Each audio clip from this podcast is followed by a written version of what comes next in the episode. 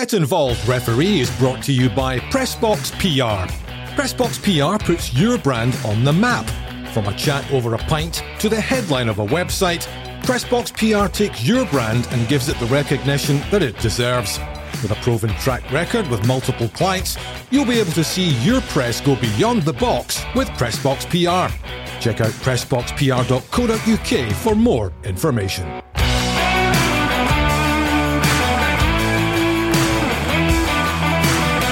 Hello and welcome to Get Involved Referee with Des Roache, Steve Conroy, and me, Lindsay Heron. Well, not a very action packed SPFL programme, gentlemen, over the weekend. It was all happening in England, so we'll maybe catch up with the, uh, the Premiership action uh, shortly. And also look at the younger referees coming through because um, a lot of uh, the younger ones getting their chance at the weekend, which is good to see. And maybe have a wee look too at uh, Rangers PSV, big game coming up, and the official that's been appointed to that one. But let's start off down at uh, down in London, the, the, the North London derby, Chelsea Tottenham, uh, South London derby between Antonio Conte and madcap Thomas Tuchel. But plenty of talking points, Steve. There were indeed, and hopefully it keeps up. If we have a quiet week up here, then they have a mental weekend down there. There's, yeah. there's certainly going to be lots to talk about in that one. I mean, the last time we had a bit of a touchline set to like that, there was a blinking government inquiry, wasn't there, when Ally McCoist and Neil Lennon? It just shows you how, how differently it's it's looked upon. But um, I think pantomime season has certainly came early in the English Premier League. It really was uh, quite fiery, wasn't it? The I mean, I think Chelsea were annoyed because they were probably the better team in the game, and you know some of the big decisions went against them. So let's look at the first one, and it's it's quite an interesting one because it's you know it's that whole interfering with play scenario. Steve, it's Pierre Emile Højbjerg who takes the shot, and is Richarlison in an offside position first and foremost? He, oh, he's in an offside position. As we all know, it's not an offence to be in an offside position. So that's the that's the easy bit. It's the interpretation after that that, that gets difficult, and it's one of those ones I've said it here before. But thank God I wasn't making that decision. That that was a hellish a hellish call to make. Is the goalkeeper going to be you know un- unsighted? Is that that's basically what Chelsea are claiming? Yeah, it's basically is impeding the goalkeeper from doing his job. Is he is he seeing a, a fair and clean opportunity to see it? Personally, I would have been given an offside on that one. I think that he's the distance. He's maybe eight yards away or whatever. But the trajectory of the ball has came across the front of him, which the goalkeeper you can see is unsighted. For me, I know other people are going to be be 50-50 on it or whatever. But for me, I would be given offside on that one. I agree. The the exact same exact same reasoning. Um, and Rich, uh, Richarlison, even when I saw it, maybe took a step towards the the tra- uh, trajectory of the ball. But all in all, I think the the goalie was impeded. Yeah. So I'd be I'd be giving it offside. But perfectly happy to accept that there's legitimate arguments for not giving it and letting the goal stand. I don't believe them, but they're perfectly legitimate. Yep. Yeah. Just shows you how difficult it is. Well, that's right. But the interesting thing is that fans are saying, well, for goodness sake, you've got VAR. Mm-hmm. You know, where are they? Why are they not telling the referee what to do in that instance? Because VAR is there for many times, yes. we said it, a clear and obvious error. That mm-hmm. is anything but a clear and obvious error. That is purely an opinion. And I know Mr. Souness was saying that he didn't understand the, the wording or it wasn't clear. The wording of the law is perfectly clear. The interpretation of it is awful sometimes, and that that was prime. It was a massive moment, wasn't it? Obviously, because it gave Tottenham the, the equalising goal, the first equalising goal. Yeah, it gets them back into the game and then gives them the, the impetus and the to, to go on again. It was it was a great game of football. It, it was oh, it was end to end and it was back and forth. If Tottenham don't get that goal there and Chelsea go 2 0 up, game could be done. So that's mm. put them right back in. And you can see how animated, obviously, Conte was getting at the side of the park. He was he was scoring and tackling everything that moved on that pitch. And then, of course, Chelsea do get themselves back in front, and it looks like they're going to win the game. And then all of a sudden, very late drama in the match. And uh, I think obviously Christian Romero decided that Marc Cucurella needed a haircut. Oh yeah, he certainly wanted a handful of that. How many times have we said it on here, or I've said it? You, you try and mitigate for uh, for the ref, but not on that occasion. Sorry. When you see the still Anthony Taylor, I think it was the referee, no. is looking directly directly at him. So whether he needs VAR to tell him that, I don't think. It, I think he should be picking it up. Then when it goes to VAR, for them still to decide that it's not a foul. And as we explained just a moment ago, because the play hadn't restarted, the ward uh, a corner kick. If he had looked at VAR and decided that, oh no, actually that is a foul, which it was, then it turns into a direct free kick for Chelsea. VAR wouldn't necessarily be involved in that because it, it's a free kick. Yeah, that, that's all the call is. Uh, but, but I'm saying kick. if the referee had done his job and got it right, then oh. it's a it's a free kick. Oh, it's a free aye, and the ball's up there at the park. And like we always say, when there's these major decisions and dicey decisions go, Tottenham then go and score from that referee error. Yeah, oh, it's written in the stars. The minute the minute he, he missed it, they, they were always going to score. Yep, always. Then, then we get the pantomime. but but like you say, I mean, the, the ball's coming over, and uh, you know Romero's got a handful of Cucurella's hair, and he's pulling him to the ground before the ball even gets anywhere near that part of the penalty area. So it's hard to understand how the referee misses that, Steve. Can't give you reasoning or thinking on that one. He's made a mistake. Don't know what he saw, no. um, but he's made a mistake on that one. It was a free kick to Chelsea, and again, in my opinion, he should have been sanctioned. And the sanction I'd be giving him, I, I think that's an assault. I'd be I'd be giving him a red card. It's certainly it's certainly borderline, but when we're saying how he's not seen it, the referee doesn't need to be looking in the air to the corner. The ball's going to land anyway. Yeah. So you should be looking at what's going on in the penalty. Is there holding? Is there scuffling? That should be your priority. You've got a fourth official and you've got two assistants that can be looking at the ball in the air. Mm-hmm. You've got to get that decision in the penalty area in the last couple of moments or Right, fact, second, added, added time. That's got to be your focus. Like you say, Anthony Taylor, the referee, and uh, Thomas Tuchel didn't miss him and hit the wall after the game. Yeah.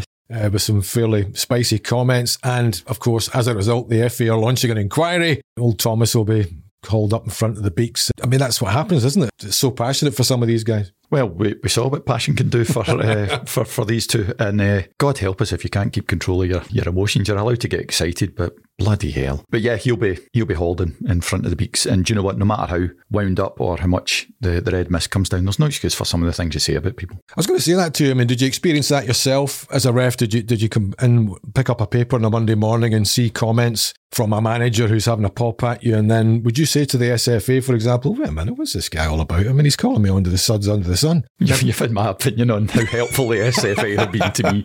But, do you know, we, and we talked about it earlier, there, there's ways around it. And, you know, everybody knows how well I got on with, with, with John Hughes, with, with Yogi Hughes. That started because he, I, I sent off one of his players wrongly and he was going mental at the, the tunnel. Mm-hmm. And I just said to him, look, get in. You know, you can't change anything. Get in. Give me 15 minutes, let things calm down, come in and we'll have a chat. Absolutely, absolutely fine. No problem mm-hmm. after that at all. Is that something Tuchel should have thought about doing then? For example, you know, just calm himself down a bit and then go and see Anthony Taylor, and rather than rant and rave to to his media colleagues. Well, that's what he should have done. However, he chose he chose not to, and he's he's let both barrels go to making comments to, to the media and to the press journalists. Like Stephen, I would always say to team managers, if it was sufficient, and say, right, look, give me 15 minutes.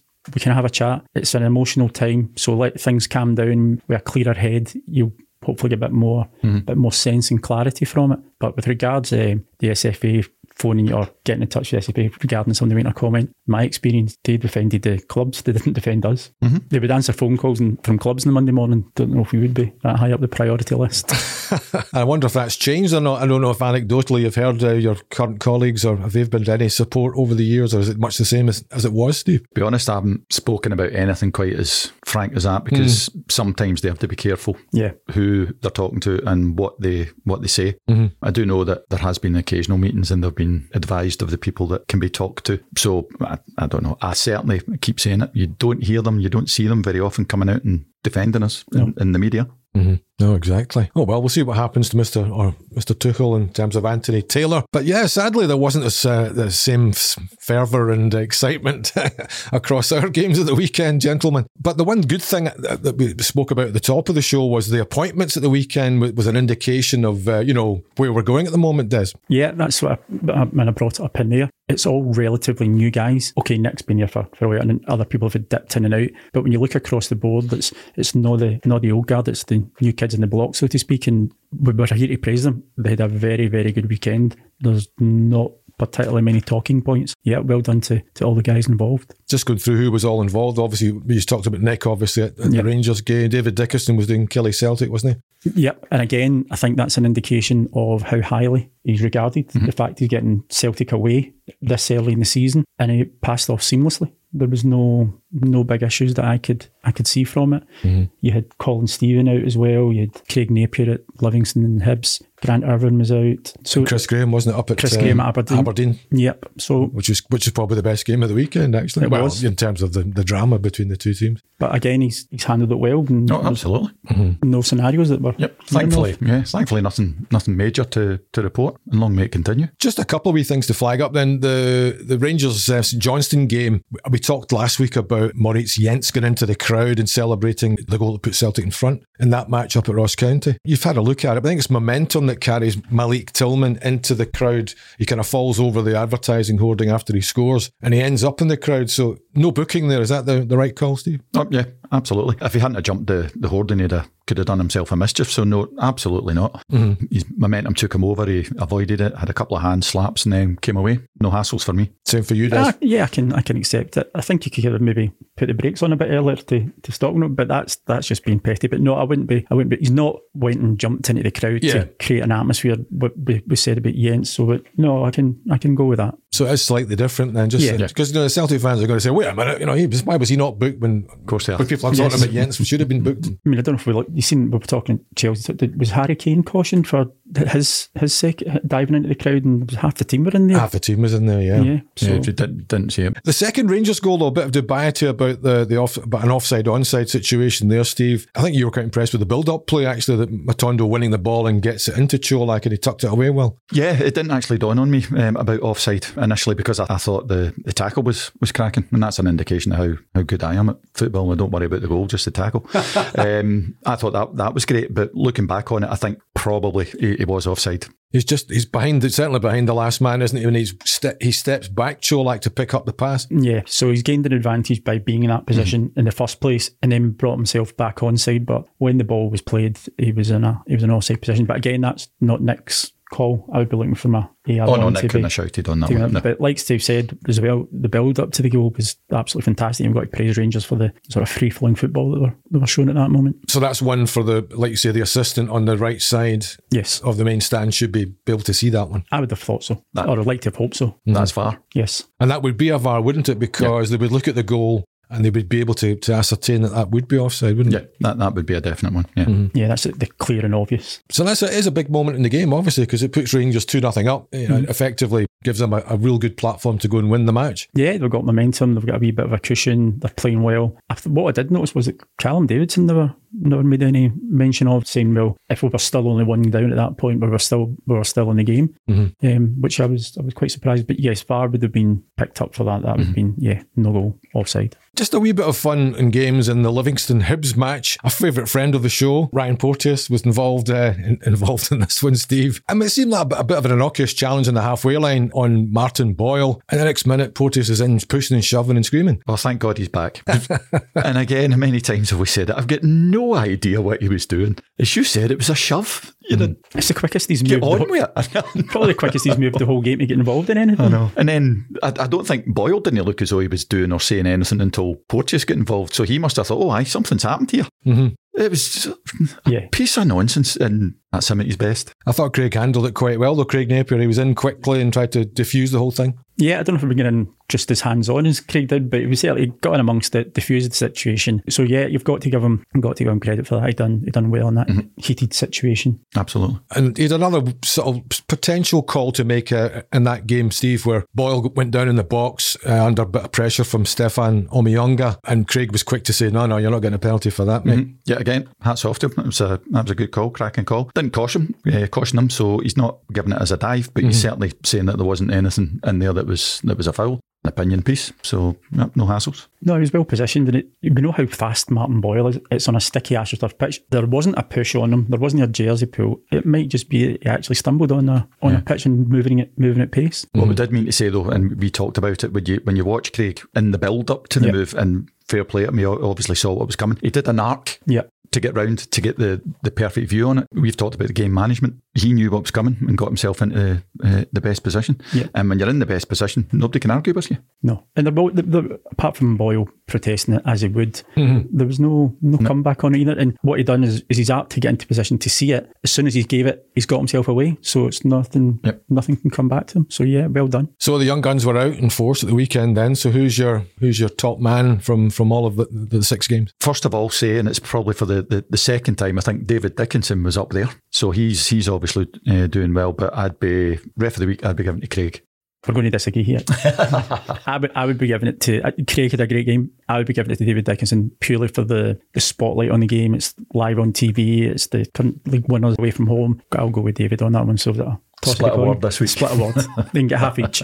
well, actually, there was nothing to report from that match, was there? No. At Rugby Park, there wasn't even one dubious decision that went either way. So for doing that and keeping it quiet and keeping it under control, yeah, I'll, I'll go for David. And just finally, lads, a big uh, European night, obviously, in Glasgow Rangers PSV Eindhoven, the first leg of the, the playoff round to get into the Champions League. A small matter of about 40 million quid riding in these two matches. So uh, UEFA obviously treating it as a as a pretty much a category one game. I'd imagine uh, they've put Daniele Orsato in charge, a very experienced Italian referee, 46 years of age, covered big matches. No surprise to you, Steve, I suppose. That. It's, it's certainly somebody of that calibre. No, not uh, specifically him, but somebody of, of that calibre. And as you said, that's you know, they, they don't come much uh, much bigger than this. So they've given it to somebody that they know can handle it. He's he's more than fit for this. Yeah, absolutely. And UEFA will be aware what's Ibrox like on a, on a European night. Crowd are going, the players are pumped up. So it's going to need somebody that's not going to shrink mm-hmm. in that in those settings. And this is just a forty million pound game. There's a lot riding on it. So yeah, you would you would expect and delighted that it is someone who's who's well versed in these types of games. It's interesting you mention that because um, we talked about the referee for last week's game. You and I, Des, the Greek chap Sidiropoulos, I think it was something like that. I hope I got that right. Tassos Sidiropoulos. There you go. Easy for me to say. Yep, sounds good. But he seemed to get himself in a bit of a fankle in, in the in the atmosphere last week. He was going to send off